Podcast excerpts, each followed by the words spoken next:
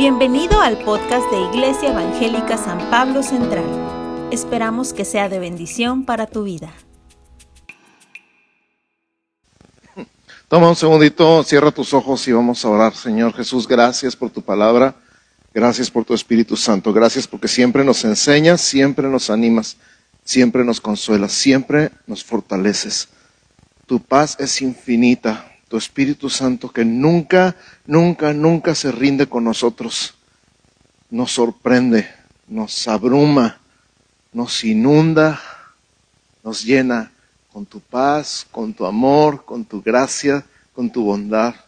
Gracias Señor por la idea tan genial que tuviste de inventar la iglesia. Gracias porque encontramos una casa, encontramos una familia, encontramos un cuerpo, un pueblo, un lugar donde pertenecemos, donde somos parte, donde tú nos has creado para encajar perfectamente, porque somos tu diseño y la iglesia es tu diseño y nos has hecho parte de ella. Gracias Señor por la bendición y el privilegio de ser parte de tu iglesia, de ser parte de tu cuerpo, Señor.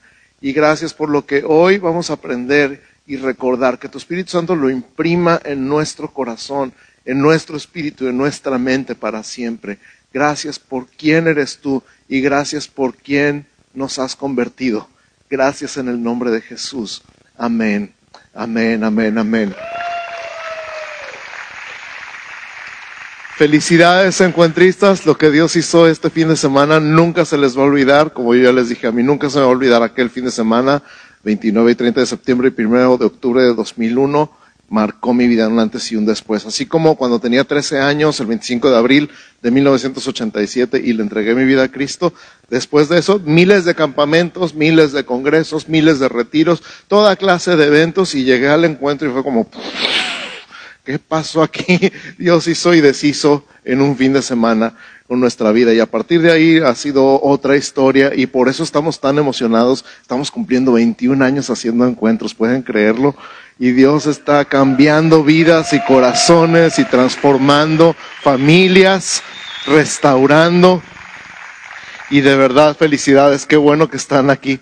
Y vamos a, tomar este tema que no va a ser muy largo como la última sesión del encuentro para ustedes, pero claro que es algo que todos podemos recibir y aprender y tomar para nosotros. Amén. El tema de hoy se llama ovejas sin rebaño. ¿Sabían que hay ovejas sin rebaño? Cuando se pierden y andan por ahí desbalagadas y después no encuentran el camino a casa, tiene que ir el pastor a buscarlas porque son ovejas sin rebaño. Y de repente nos da esa idea como que, ah, yo puedo ser una oveja de Cristo, pero no estar en el rebaño. Pues así se llaman las ovejas perdidas. Entonces, para que no seas una oveja perdida, tienes que estar en el rebaño. Porque las ovejas no saben encontrar el camino a casa y nada más lo único que pueden hacer es llorar para que el pastor las encuentre y por eso luego acabamos llorando. Entonces, vamos a hablar de, este versículo que ya escuchamos, el versículo de la, de la semana, Tito 2, 14, pero lo vamos a leer en su contexto. Vamos a leer desde el verso 11. Si tienen su Biblia ahí, ábranla conmigo, por favor, en la carta de Tito, que está en el Nuevo Testamento. Es una carta muy cortita, está después de primera y segunda de Timoteo, para que más o menos se den una idea.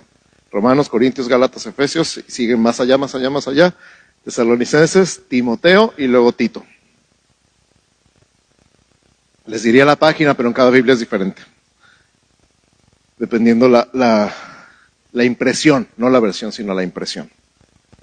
Tito 2, 11 al 14. ¿Ya lo encontraron?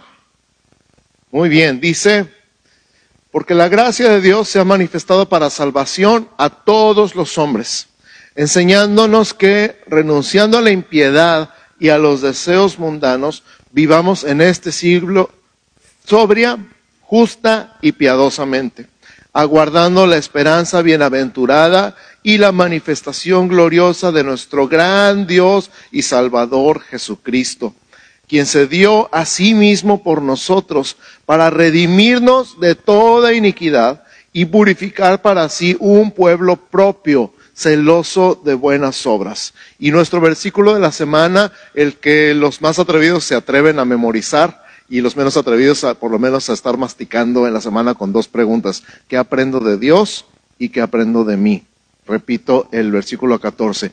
Quien se dio a sí mismo, está hablando de Jesús, por nosotros para redimirnos de toda iniquidad y purificar para sí un pueblo propio celoso de buenas obras. Entonces, en este mes de para qué es la iglesia, para quién es la iglesia, perdón, hablamos de las ovejas sin rebaño, porque Él hizo un grupo maravilloso, increíble, bien diseñado, bien equipado, bien coordinado por su Espíritu Santo, y ese grupo se llama la iglesia.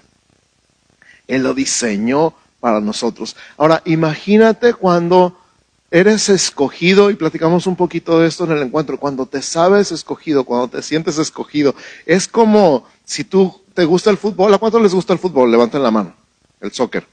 Ok, los que les gusta el soccer, imagínense que les hablen para formar parte de la selección mexicana. ¿Qué se sentiría recibir una llamada así? Dices, ay, tengo mucho que entrenar, ¿por qué me escogieron a mí? Yo no sé, ni soy tan bueno, pero ya te escogieron, tienes que presentarte a, la selección. O imagínate a las mujeres que les gusta la danza, cualquier tipo de danza, el ballet, una compañía de danza les llama y les dice, te queremos invitar a formar parte de la compañía. Y entonces dices, yo, pero yo por qué? Es que te vimos en un video en TikTok y entonces queremos que formes parte de nosotros. El saberse escogido, el saberse elegido es algo impresionante, pero eh, o, a los que les gustan todas las cosas estas de, Mortal Kombat, iba a decir. No, ¿Cómo se llaman las otras de guerras de balazos? Call of Duty. Gracias. Se me fue el nombre ahorita así instantáneamente. El Call of Duty. Y que les hablaban y decían, no, tenemos una carrera para ti en el ejército y queremos que aprendas a usar todo y a que seas parte de nosotros. Y, te emociona esa parte de la milicia, de ser militar. Y te llaman para ser parte de... Pero en, en los tres ejemplos, tanto en la selección de fútbol como en una compañía de danza, como en el ejército, hay una cosa que no tiene lugar. ¿Sabes cuál es? La independencia. Hay una cosa que no tiene lugar en ningún grupo organizado y es la independencia. No puedes hacer lo que quieras. Tienes que hacer lo que te diga el director técnico, tienes que hacer lo que te diga la productora de danza, tienes que hacer lo que te diga tu sargento, tu capitán, tu general. Tienes que seguir instrucciones, tienes que coordinarte con el resto del equipo. Y este es un ejemplo de lo que estamos viendo, ovejas sin rebaño, porque hay ovejas sin rebaño, las que dicen, no, no, no, yo voy a hacer lo que yo quiera, yo voy a ir a donde yo quiera, yo voy a decir lo que yo quiera, yo voy a pensar lo que yo quiera. Y al rato por eso estamos perdidos y llorando diciendo, ¿dónde está el pastor? Entonces, vamos a meternos en este pasaje y vamos a leerlo parte por parte. ¿Listos? Gracias a los tres que contestaron. Número uno, Cristo se entregó por nosotros. Y conmigo, Cristo se entregó por nosotros. Qué increíble pensar que Cristo se haya entregado por nosotros, se dejó torturar y asesinar por amor a nosotros. Y por supuesto no se quedó muerto, no se quedó en la cruz y no se quedó en la tumba. Él resucitó al tercer día y subió al cielo y está sentado a la diestra del Padre y es Rey de Reyes y Señor de Señores por toda la eternidad. Pero Él se entregó por amor a ti. Su gracia se manifestó para ti. Somos salvos por gracia, por medio de la fe. Y eso está en Efesios 2.8, por si lo quieres apuntar. Ahí no hacemos nada, porque Él ya hizo todo. A nosotros solo nos pide dos cosas, creer y confesar. Y conmigo, creer y confesar. En Romanos 10, 9 y 10 dice que tienes que confesar con tu boca que Jesús es el Señor y creer en tu corazón que Dios le levantó de los muertos. Dice, porque con el corazón se cree para justicia, pero con la boca se confiesa para salvación. Entonces cuando tú dices, Jesús, tú eres el Señor, tú eres mi Rey, tú eres mi Dios, entonces estás declarando con tu boca lo que cree tu corazón. Son las dos cosas. No es nada más el corazón y no es nada más la boca. Pero cuando tienes las dos cosas, dice ahí, que es cuando somos salvos. Jesucristo es nuestro Señor y nuestro Salvador. ¿Cuántos dicen amén? Número dos, se dio con un propósito. No nada más se entregó por nosotros, sino tenía un plan. Tenía un propósito cuando vino al mundo y ese propósito fue precisamente morir por nosotros. Pero lo que dice en este versículo lo dice en unas palabras muy especiales. Y esas palabras son redimirnos de toda iniquidad y purificar para sí un pueblo propio. ¿Por qué no repites esto conmigo? Redimidos de toda iniquidad Ay, se me perdió el versículo. Y purificados para Él, un pueblo propio. O sea, Él vino a redimirnos y a purificarnos y a hacernos suyos. Redimir es un término que se usa en el mercado de esclavos. Cuando compran un esclavo en el mercado de esclavos donde todavía existe la esclavitud, el, término es redimir. Redimir también es un término que se usa en las casas de empeño. Cuando empeñan algo, para sacarlo tienes que pagar el precio del empeño y los intereses y entonces redimes o rescatas lo que estaba empeñado. Tú y yo estábamos empeñados con Satanás. Adán nos empeñó. Pero Cristo nos redimió, nos rescató, nos sacó del empeño, pagó el precio de nuestra salvación. Él nos redimió para Él. Él nos purificó, o sea, cuando Él te purificó, significa te quitó todas las impurezas, toda la, la, suciedad. ¿Cuántos alguna vez se han sentido sucios en su alma o en su mente, en sus pensamientos? ¿Cuántos se han sentido sucios por algo que pensaron, por algo que dijeron, por algo que hicieron? Pero Él nos purificó, no nada más nos redimió, sino que nos purificó para Él. No lo hizo por nosotros, sí lo hizo por nosotros, pero con un propósito, para que fuéramos suyos para siempre. Él siempre ha soñado con un pueblo propio. Lo vemos en toda la Biblia, desde Génesis hasta Apocalipsis. Este pueblo es su pueblo y ahora Él nos tiene, nosotros lo tenemos a Él como nuestro Dios. Un pueblo y un Dios. Di conmigo, un pueblo y un Dios. Un pueblo y un Dios. La razón por la que Él vino al mundo a morir en la cruz fue para convertirte en su pueblo, en su familia, en su iglesia y que Él sea tu Dios, tu único Dios, porque Él es el único Dios verdadero. Amén. Y entonces, esa es la razón por la que la independencia y el individualismo no tienen lugar en el reino. Porque no somos nada más nosotros, somos parte de un pueblo, somos parte de una familia, somos parte de un reino donde hay un solo rey y ese reino eres tú. Ese rey es Jesús. Entonces, Él tiene la última palabra, Él manda. El Salmo 100, verso 3 dice, reconocer que Jehová es Dios, Él nos hizo y no nosotros a nosotros mismos. Pueblo suyo somos y ovejas de su prado. Qué bonito está ese versículo, me encanta ese versículo. Reconocer que Jehová es Dios. Pausa. ¿Tú ya sabes que el Señor es Dios? ¿Estás seguro? ¿Estás bien seguro? Qué bueno. ¿Y reconoces que Él es el que te hizo y no te hiciste tú solo? ¿No eres producto de la evolución? ¿No eres un accidente? ¿No estás aquí nomás porque sí? ¿No eres un pedazo de protoplasma con ojos ahí sentado? Él te hizo, Él te formó y te formó con un propósito, que fueras su pueblo, que fueras suyo para siempre. Ovejas de su prado. Alguna vez hemos platicado sobre los pastores en Israel que crían las ovejas por la lana y no por la carne. Entonces el mismo pastor tiene las mismas ovejas toda la vida porque no las sacrifica para comer, sino que las trasquila para vender la lana y las ovejas se convierten en sus mejores amigas, porque pasa días enteros y noches enteras y semanas y meses enteros con las mismas ovejas. Tan así que las llega a identificar por la forma de la cara, por la manchita en la oreja, por el tipo de pelo, por cómo camina y les pone nombre a sus ovejas. Por eso dice Jesús, cuando el que tenía cien ovejas le faltaba una, dejó las noventa y nueve en el aprisco. Un aprisco es un corral en las montañas, no crean que las dejó a su suerte las dejó seguras en el aprisco y fue a buscar la que le faltaba. Sabía no nada más que le faltaba una, sabía exactamente cuál le faltaba. Así es Jesús contigo y conmigo. Cuando andas perdido no sabe nomás que le falta uno, sabe que le faltas tú. Y te busca y te encuentra y te trae de regreso a casa, porque tú eres una de sus ovejas. Amén. Número tres, celoso de buenas obras. Pastor, que no celoso es una mala palabra. Usted me había dicho, pastor, que los celos no son de Dios. Bueno, es que hay dos clases de celos. No estoy hablando celos, estoy hablando de celo. Di conmigo, no son celos, es celo. Hay un mundo de diferencia entre celos y celo. Una persona celosa de su mujer o de su esposo está en, las obras de la carne. Los celos son obras de la carne. Y peor tantito, Santiago le llama a los celos algo animal y diabólico. No vamos a hablar de ese tema ahorita, eso nomás fue un paréntesis. Estamos hablando de celo.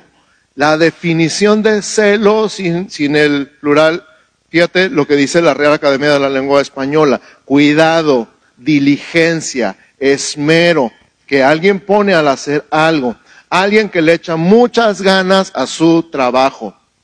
Otra definición de la Real Academia es interés extremado y activo que alguien siente por una causa o por una persona.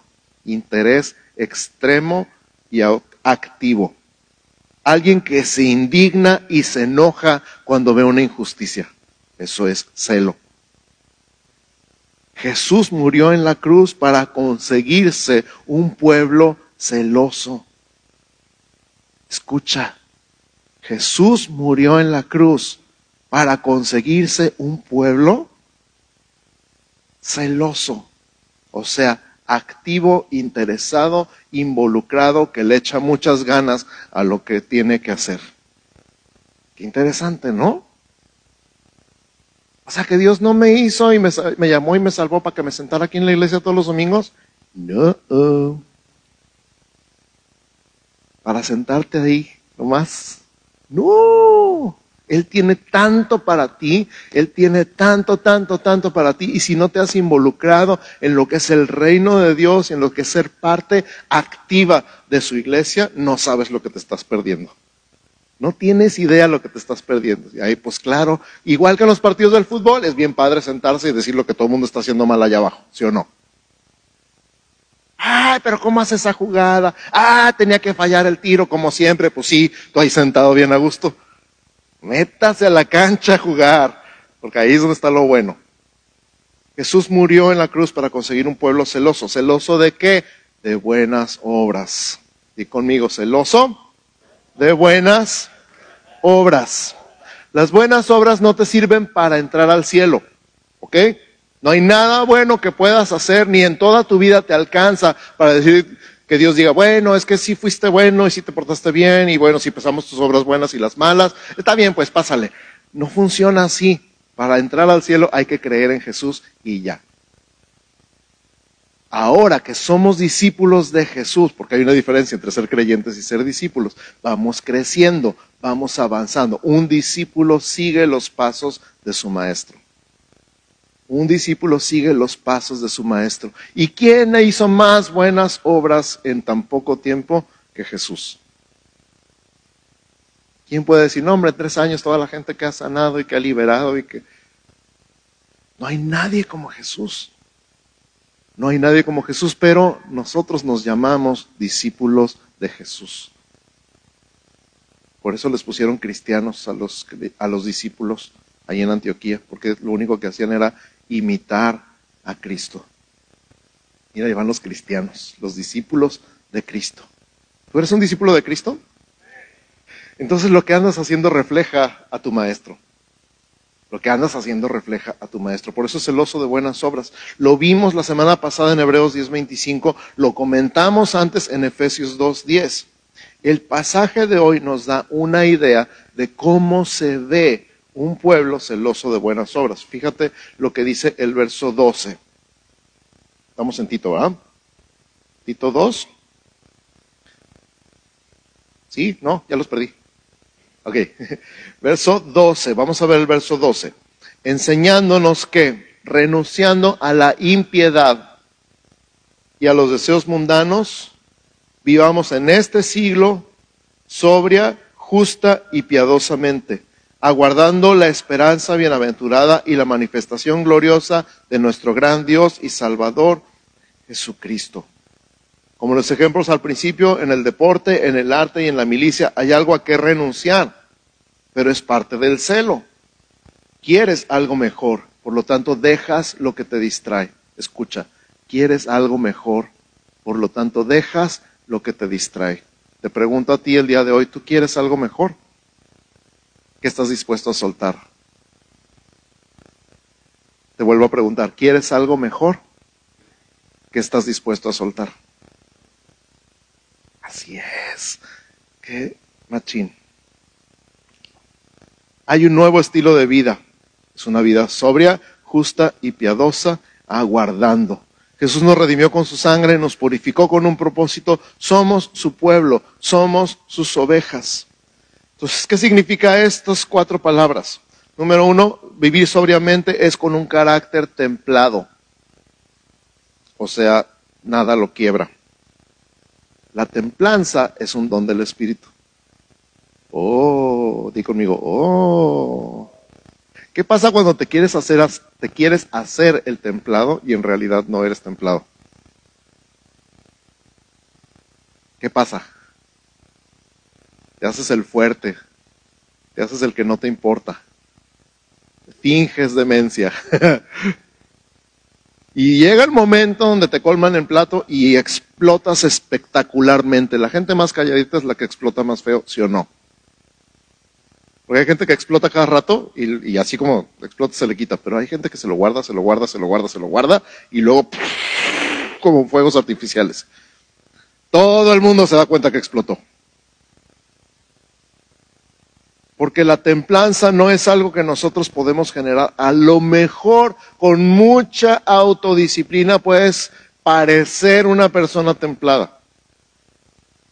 Pero esto va desde adentro hacia afuera. Es el Espíritu Santo cambiando lo más profundo de tu ser y convirtiéndote en una persona templada.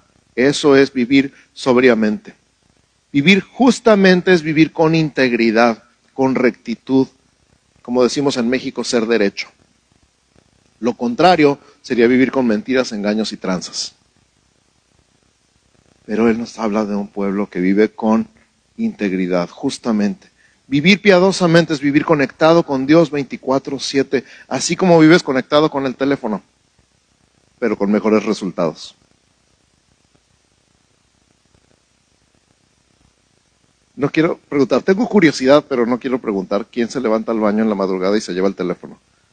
Pero no voy a preguntar, nomás lo dejo ahí. Les dije que no me dijeran. vivir piadosamente es vivir conectado con Dios, así como el teléfono tiene el wifi de la casa todo el tiempo o tienes los datos prendidos todo el tiempo, pero conectado con Dios. Imagínate vivir conectado con Dios 24/7. Y la cuarta palabra dice aguardando. Aguardando. Los primeros cristianos se saludaban y se despedían con una palabra, y esta palabra es Maranata. Di conmigo Maranata. Maranata significa el Señor viene. Maranata significa literalmente el Señor viene. O sea que cada vez que veías a un hermano en el mercado le decías, el Señor viene. Y el otro contestaba, el Señor viene. Así se saludaban y así se despedían donde quiera que se encontraban. Imagínate que si aquí, en lugar de decir qué onda o cómo saludas, ¿cómo saludas toda la gente? ¿Qué pasa? ¿Qué show? ¿Qué tranza? ¿Cómo saludas a la gente? ¿O cómo te despides? Arre, al rato. Yo les digo, ¿tienes tele? Pues ahí la ves. ¿Tienes lavadora? Pues ahí la vemos. Así es.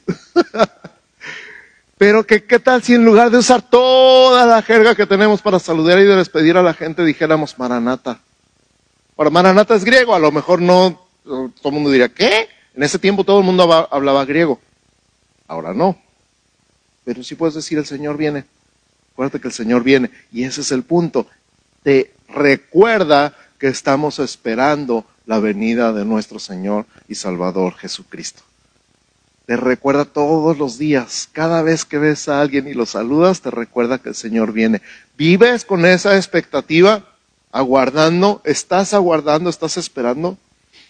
Alguna vez me he imaginado, no sé si alguna vez te has imaginado tú, ¿qué te gustaría que pusieran en tu tumba, en tu lápida? De esas cosas que de repente a la gente se nos ocurre pensar, quién sabe por qué.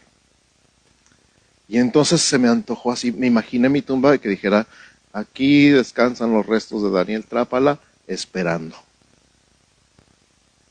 Esperando, así con puntos suspensivos.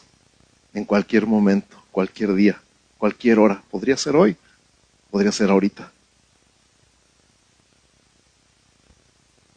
Y me acuerdo que en algún tiempo era así como, ay, qué miedo. No sé por qué. Entonces a lo mejor entre más viejo me pongo más, más, espero, más tengo los ojos puestos en la eternidad. ¿Y tú? ¿Y tú? ¿Estás esperando que venga Jesús? ¿Lo estás esperando? Ahora, no es una espera pasiva, no es así como, pues a ver a qué horas, ¿no? Es una espera activa. Mientras Jesús llega, estoy haciendo todo lo que me encargó. Mientras Jesús llega, estoy imitándolo y estoy jalando a toda la gente que pueda su reino para construir, ayudarle a construir ese pueblo. Iglesia, somos la iglesia, somos el mejor equipo del mundo, somos la mejor compañía de la tierra y somos el mejor ejército del universo. Fuimos llamados, fuimos escogidos por gracia, somos comprados y fuimos limpios por nuestro Señor y Salvador Jesús, que dio su vida por nosotros. Somos su pueblo, somos sus ovejas, no somos independientes, estamos conectados con Dios y unos con otros. Ya no pertenecemos a este mundo, pertenecemos al reino de Dios y vivimos bajo ese reino. Y un día, no muy lejano, cualquier día, podría ser hoy. Nuestro rey viene por nosotros. Amén. Amén, amén, amén. Cierra tus ojos. En el nombre de Jesús, Señor, gracias, gracias, gracias por venir y entregarte por nosotros. Gracias, Señor, porque tú veniste con un propósito, viniste con un propósito, no viniste nada más a redimirnos y ya. Viniste para redimirnos de toda iniquidad y purificar para ti un pueblo propio. Somos tu pueblo, somos tus ovejas. Aquí estamos y te decimos, somos tuyos. Tú nos compraste, tú nos rescataste, tú nos redimiste, tú nos salvaste y nos salvaste para ti. Somos tuyos, te pertenecemos. Somos tus ovejas, somos tus hijos, somos tu familia, somos tu pueblo. Y hoy entendemos que no somos independientes, estamos conectados contigo y que estamos conectados unos con otros, porque tú así nos diseñaste. El mejor equipo, la mejor compañía, el mejor ejército. Y que tú eres nuestro capitán, y que tú eres nuestro productor, y que tú eres nuestro director técnico, y que tú eres todo para nosotros. Tú eres la cabeza de este cuerpo que es tu iglesia. Y en el nombre de Jesús, hoy recibimos y creemos y abrazamos esta palabra, que tú nos has hecho un solo cuerpo en ti. Y te damos gracias por hacernos parte de una familia, de un cuerpo y de un ejército y de un equipo. Y darnos un lugar y una función y un trabajo, un propósito y un destino eternos. En el nombre de Cristo Jesús. Gracias Señor. Amén. Amén y amén.